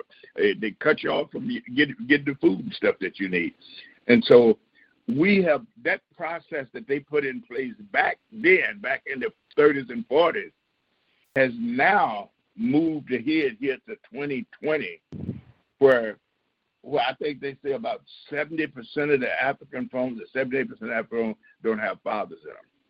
And a lot of people don't see anything wrong with that. Well, you know, it takes a man to, to teach somebody how to be a man. It takes a woman to teach a girl how to be a, a woman. You know, and if those things are not in place, if that balance, that harmony, that that that nurturing from both uh, aspects of, of, of you know of the process that we go through as development people, if it's not in place, guess what? We're going to get our cues from the things that we see. We see them on TV. We see them on these phones that we run around living in them. Some of the kids I see sleep with their phone under the covers and stuff, so they can play this stuff all night and watch this stuff all night. So everything that they learn and know now comes from an exterior process. So that is, for all intents and purposes, and this goes even to families who are well off, have plenty of money, and they have raised, moved their kids out to the suburbs, but their kids are coming back to haunt them because they're being so disrespectful and they don't want to accomplish nothing because they have never had the, the structure and the guidance. You know, there were certain things we was had to do. You were going to say yes, sir, and no, sir. You understand what I'm talking about? Yes, ma'am, and no, ma'am. Mm-hmm. You you were going to respect. I don't care. I remember we used to walk down the street and there'd be a wino land in the street, and we'd laugh. They said, "Shut your mouth right now." Your folks wouldn't even let you laugh at a wino land in the ditch. Mm. That shows you the difference. That how we're supposed to respect people. It has nothing to do with what they've done for us or how much we like them. Just as another human being, we were taught to respect life. You see how we murder each other now? We shoot each other up like we it, like it means nothing. Because a- a, Mhm. guy told me a guy told me one time, and I believe it. He said you cannot kill a person who you identify with. You can't. You cannot kill somebody that you identify with. If you see them as like you, a human being that deserves the same respect, you can't kill them. But we've come to a place where we don't care nothing about ourselves. And people talk about self love, and I tell people all the time, uh, if you don't, I, I'm fearful of somebody that uh, that don't love themselves. Because first of all, they if they don't care what they do to themselves, you can bet your bottom dollar they don't care what they do to me. So you got to be careful. You have to be careful, and you got to continue. And I, you know, I applaud you for, you know, letting these people know. I know I was on the bus in Oakland one day, and I think I told you guys about this, Andre, long ago. I had my car in the shop, and I rode the bus Mhm. down to pick up my car, and these guys was on the bus, and they was because the motherfucker this and bitch hold that and all that. Now check this out. There was a bunch of sisters on the bus from church, Oh. and they were raising all this hell. So I said, look, I, I sat there and I sat there and I said, wow, these, these guys probably gonna kick my ass, but I'm gonna say this. So I got. up. I said, look, brothers. I said, I ain't trying to tell you what to do. I said, but uh, you got. I know you guys. Some of you got mothers or sisters or grandmothers or something. I said, how would you like it if somebody came on the bus talking in front of them like that? Oh man, we we're sorry. We're sorry. We apologize. Well, don't you don't have to apologize to me. You need to apologize to those ladies. But how many times do you see people doing that? Most people a lot. Yeah, I know you, you might do it now, but most people sit there. One time I got the worst. I mean, oh, I'm sorry. No, no, I, I don't see people. I don't see people doing what you do. I just hear the, the cursing and the and and all that stuff. But I got on a sorry. Uh, back. This is back. This is back in the sixties in Boston, and and this this white dude slammed this door in this black woman's face. She was running to get on the bus, and she had two kids. And he was pulling off like almost ran over the woman. So I sat there then, and my conscience would not allow me to sit there any longer. So I said, "Brother, I said you didn't have to do that shit." Mm-hmm. So he told me, he told me, well, if you don't like it, you can get your ass off too. I said, well, I bought a ticket, and I'm not getting off. So he then gets pissed off, and I asked the people, I said, are you guys going to sit here and let this clown get away with treating this woman like this? And then everybody started talking. Do you know they arrested me for trying to start a riot? Are you serious? I, they arrested me. Oh my god! And and and the police come out there, chained me in shackles. I was like on a chain gang. Oh, had me oh, shackled up, had me shackled up, man, and be and the, and the only person that stood up for me was that woman. They were beating me out there on the street, and she came out there and threw herself down on top of me and told them to stop beating me. And by this wow. time, the whole city had downtown had gathered, and they were scared to do any more stuff in in you know in the public domain, you know, wherever it would be too many witnesses. And luckily, this woman did not leave. She did not leave town. She was on her way out of town, but she got to somebody down at the Capitol. The NAACP, two or three other groups was over there before they got me to the jail. And they told him that either you you better turn him loose now, we'll sue this city for everything they worth and they got me out of there. But but it, it was not the, the heroic part of it that that interests for me. It's the fact that we step back and let this stuff happen and don't say nothing about it. Black folks will come out on a corner and watch a fight and watch another brother or sister kill each other and won't stand up and say nothing about it. When we were kids, somebody had to be was always trying to stop you from getting into trouble. Mm-hmm. You know, people You know, don't care now when they see uh, something. to them, you it's, know, it's, it's excitement. Yeah. uh, on that on that level, because when you talk about those youngsters on on the bus, and you know, and, the past over the past week, I've been there's this new channel on on uh, on the television, and it's been showing uh, some of the black movies from the '70s. You know, with Fred Williamson and Pam Grier, and throughout those films, they would refer to each other as brother and sister. Mm-hmm. And they were conscious of the black struggle. Mm-hmm. And you would see this in these, what they call black exploitation films. And now, in the day, in the 2020s, you don't see that same type of dialogue with Will Smith, Denzel, and all these other cats in these films. It's getting back to what you saw on the uh, on the bus, the whole nigga, the motherfucker thing, and Mhm. even online now on Instagram, I'm seeing so-called black women referencing themselves and other black women as bitches. Oh yeah. I'm, I'm a bad and bitch. I have called, But you and I have called some of them on it. I have called some of them on it. I had a, a person send me a message, and she was saying that she's I'm a bad bitch, and I said, look, young lady, I said you are a beautiful sister. Don't refer to yourself like that. I said, if you refer to yourself like that, what the hell do you think the guys are going to refer to you as? You know? And she she apologized, Mhm. but you know, a lot of times you have to call people on their stuff. You know, I'm a bad bitch. What the hell does that mean?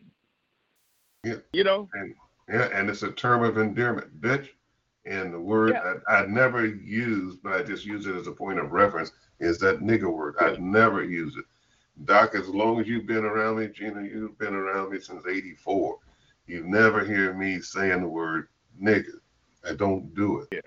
I, I just don't do it. It is the lowest form of, of, uh, of an insult that you can call somebody.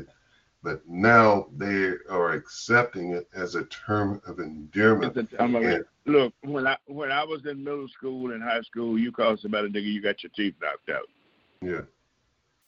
You hear what I'm saying? Yeah, even the word Because Negro. people- That's right. People didn't play that stuff. They was considered to be low, derogatory, and you you said something like to somebody, you better be ready to fight. Now they hugging and, and it's, it's all about brotherly love. Yeah. You know, Yeah, man. I, I'm telling you, if you get a chance, if you stumble across one of those 70s films of Fred Williamson, Jim Brown, Pam Grier, and all of them, just listen to some of the dialogue.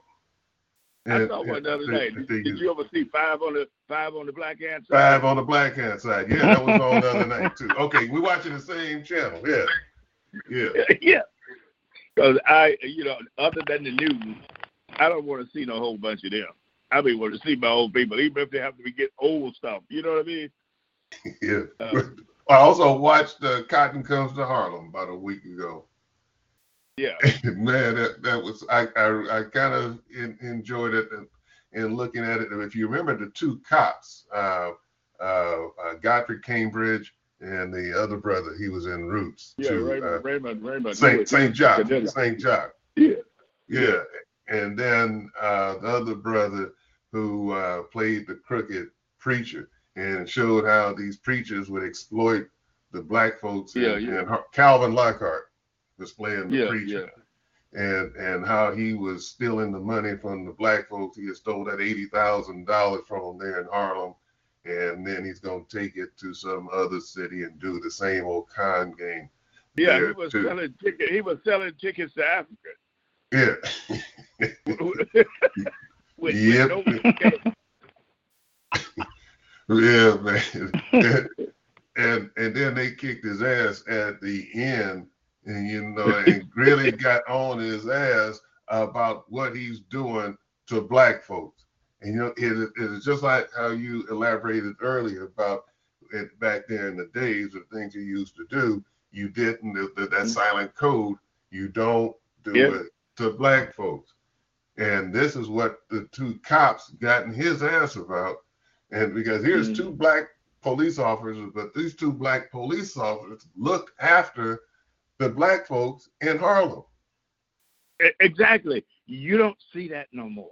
You Yeah. used to have that back when I was back there. You now they you can't tell them apart. The only different way you can tell them apart is that one has black skin and one has white skin. You would get shot just as quick by a black one as you will a white one these days. Yeah, yeah, yeah. These two black cops were heroes in their community.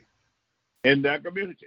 You know, one of the things that I, I, I watched take place up in Connecticut back in the day was they had a shooting and them them people went, Hey, those people there, they will not stand for no mess back then. That's why I say the whole spirit of, of, of holding people accountable and keeping them in check, people did that stuff then.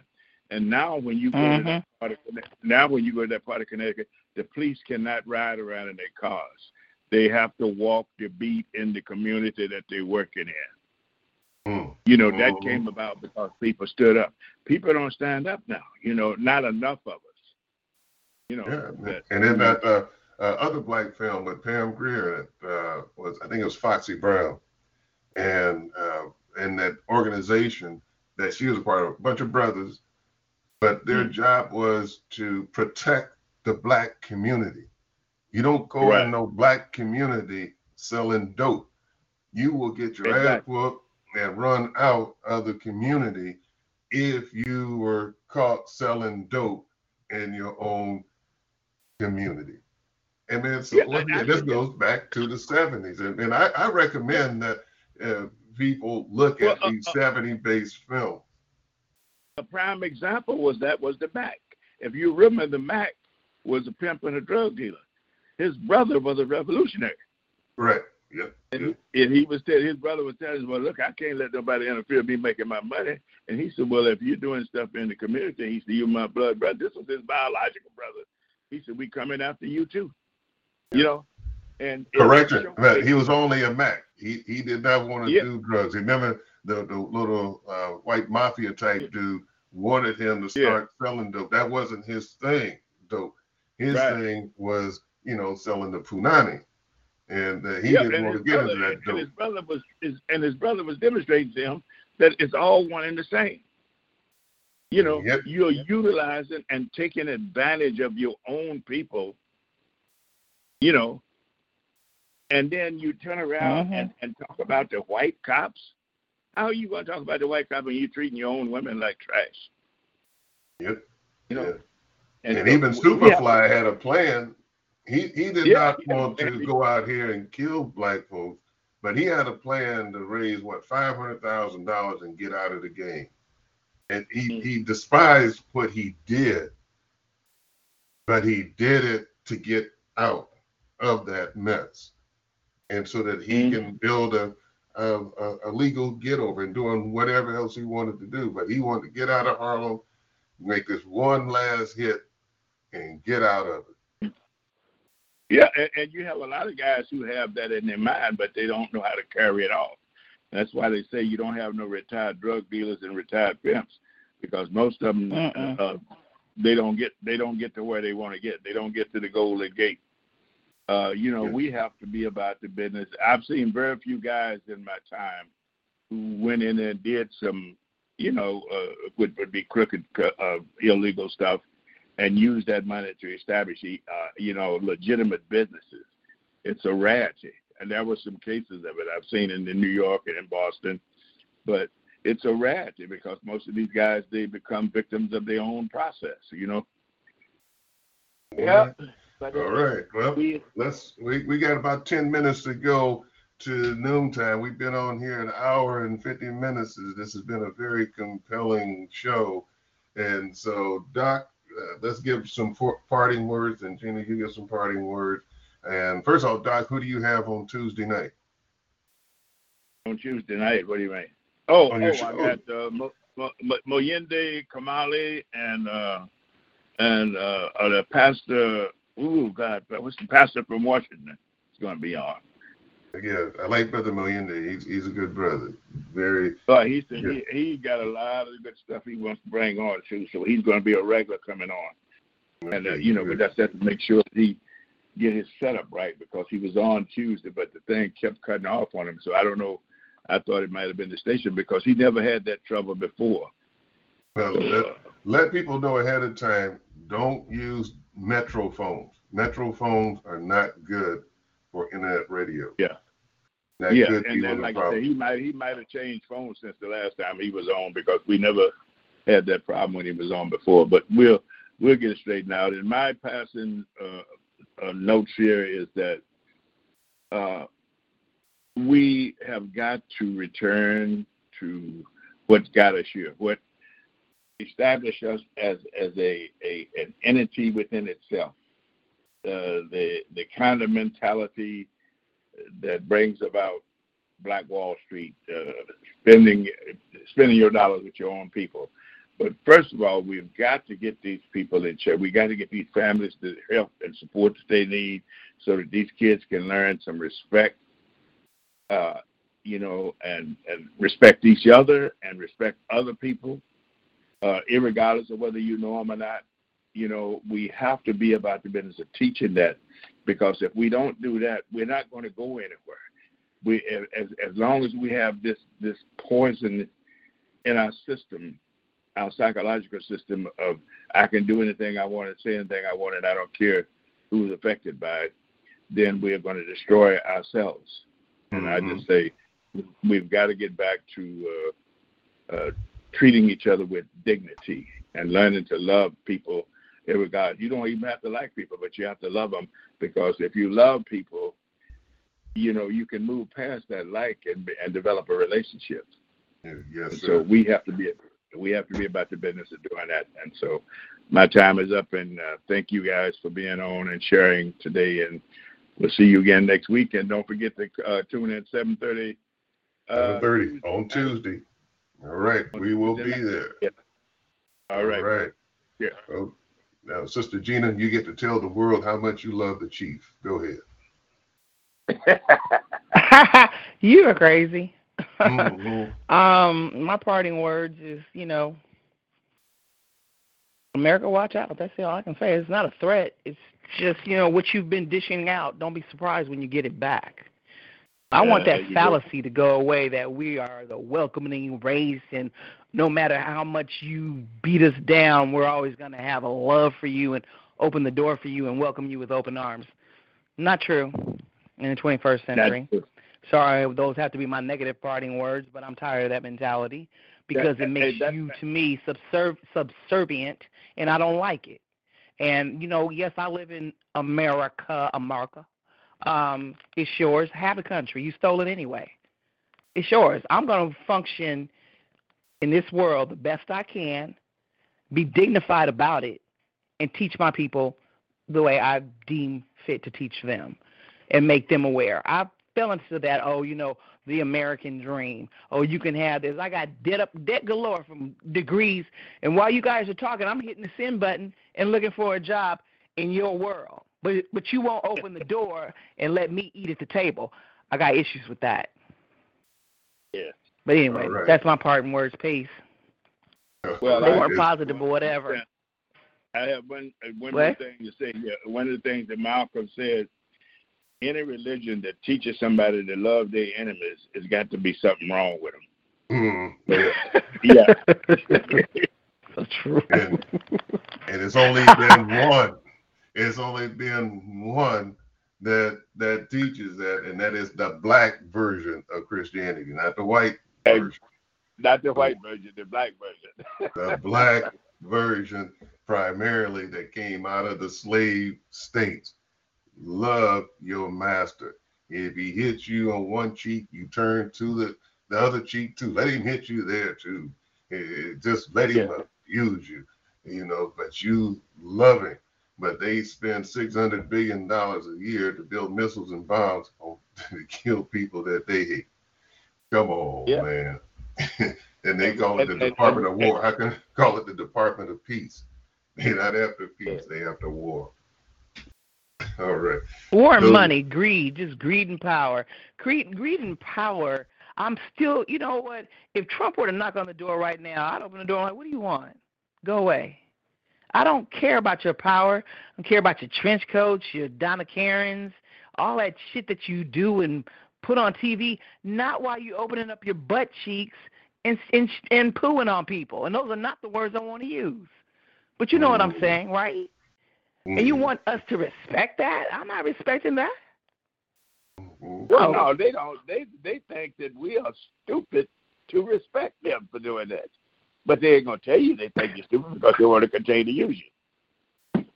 Well, brothers and sisters. You know what? Like I said, you know, I buy my groceries over in the Asian community. They have more of a sense of a community than Safeway. So that's all I can say. I buy my meat, my fresh fish. My fish are swimming around in the tank. I know they come from the San Francisco Fish Company. They go out and get. They won't sell you any crab that has poison in it because they're not going to poison their community. So I'm learning different ways to go around things. I may have to drive some extra distance to get where I want to go, but I'm going to make sure that my stuff is healthy going in me because I've learned from other cultures, even at work, you know, the way you guys treat each other is just terrible. Uh, Who says that to somebody, right? You know, my, that you my mentioned that, mechanic, my my wait a minute, my mechanic is from Afghanistan. He said, he said, you know what, America used to be nice. He said, this is not a nice country. We both started laughing. Um, I'm like, uh, yeah, you can go home anytime, get away from it when you want to. And he turned around, at me, he said, you're right. He said, I do go home several months a year. You know that. I'm like, it's it's a trip. You know, I'm learning a lot from a lot of people, different people of different That's cultures. something uh, heavy that you mentioned about where you go to do your shopping. I remember several years ago, I went to Safeway in Blackhawk. And when you look at the meats and stuff on display that they have there in Safeway in Blackhawk, It's a whole lot different than what you see here in the community. It's a big, big difference. And and and one and I found out one thing too is that they get the stuff that comes right out the cow's ass, you know, from the slaughterhouse going to them. But what happens after that stuff sits there for a day, they take it off the shelf, put red dye on it, then they ship it in in Oakland. And so it does make a difference on where you definitely buy your foods and especially your meats and your fruits and your vegetables. All right. So you know, I'm. I was telling my I was telling my friend the other night. I'm not trying to be funny, but you know, I was telling her where I buy my food. I said when I first started entering these two markets, they did not like me. They were not nice to me. They were just really mean. And I'm like, you know what? Today you're gonna call me Gina Chin because I'm gonna continue to come in here and buy your fish, give you my money because it spends, and there's nothing you can say. You can just hate me. But now it's like when I come in, they know what I'm looking for. We got this today. We got that today. Things have changed. I'm like, I'm gonna, I'm gonna force you to communicate with you. Get rid of your stereotypes about black people because this one right here, she's coming to buy some food. And yes, Ray, um, not Ray Vaughn. Yes, Andre, I'm talking in third person. But that's what I'm going to do. And I'm coming in here to buy my uh, lean ground beef at two dollars and nineteen cent a pound, while the rest of you go to Safeway and pay five and six a pound and buy a, a, a economy pack for thirteen dollars, whereas my economy pack is eight. So Yeah. I'm I'm good, you know. But and, they, and they're not changing the prices because they take care of their people. And I've learned from one of my besties that has transitioned, you know, this is where you go. And if you want the freshest, our markets are most crowded when they open. And that's where the freshest is. But if you come in at midday, you're getting the picked overs and the leftovers, but still going to be fresh. So I have my Yeah, they- timing down. I I mean, I go. uh, Last time I went to the store there, you guys, I came out with seventeen dollars worth of uh, uh, food, right? But within that bag was, was meat. I had chicken, ground beef, and um, a couple of pieces of fish, and produce. You can't do that. I just spent eighty dollars at Snob Hill, right, Raley's. And when it came up to eighty, I was, you know, I was pushing everything aside. I'm like, wait a minute, there's no meat in here, just because of the organic of the yogurt, some of the other things. I was, I pulled the basket over and was looking at my um items and adding up everything, and I'm like, wait a minute, wait, wait, wait. Well, why don't I just keep the wine and get rid of this this other fifty dollars here because this is nothing. I mean, it's it's such a it's it's it's a huge difference, and I see that. Anyway, I'm sorry, I had to put my other two cents in there. I'm not sorry though. Actually, I'm not. Go ahead. I'm done. Boy, I'm telling you, it, it's been rough to end the show today, Jack. You guys, Yeah. oh, yeah. and I, this is Dr. Quay Tour, and I'm over and out. Hotep. Well, I, I, you guys were giving uh, closing remarks 10 minutes ago, so it's all good. It just goes to show you how these shows take a life of their own and how this thing started out. It, if you remember how it started out, it was uh, we started out with the Houston Astros and how they were cheating in baseball. And good luck to the 49ers tomorrow. And then, but once you start getting into national and international stuff, man, it comes right back to our condition here in America and addressing it. And, uh, but what we got to do is we got to put this out to more and more and more people, and we got to execute it. If this radio show was in the 70s, if I was broadcasting this show in 72, it'd be full of black folks right now. Exactly. Exactly. because what we have gone through with the niggas and the bitches and the motherfuckers and some whiskey and some crack cane and all of this nonsense and, and showing the crack of your ass when you're walking down the streets with your pants falling down, your gold teeth. It, and, and and and when the sisters came walk to the store in noontime, it, this is what we've come to. And so, but we just got to keep pushing the message out there, And uh, we just got to keep telling our friends and our family about this. And please support us here at T25CL Entertainment. Check out our film, United We Stand. It's very important that you do it right now. Let's see how much we believe in this uh, black on black love stuff. Check out the film United We Stand and leave some comments on uh, on Vimeo uh, about your thoughts about United Stand. So we'll see you next Saturday and we'll see you Tuesday on Dr. Cool's show. I'll be on there too. As soon as I wrap up my six o'clock call, I'll be on Doc. And so let's support Dr. and uh, with his show. So this is T25CL Entertainment. United we stand. We'll see you next week. Hotep and Assalamu alaikum. Peace. Peace.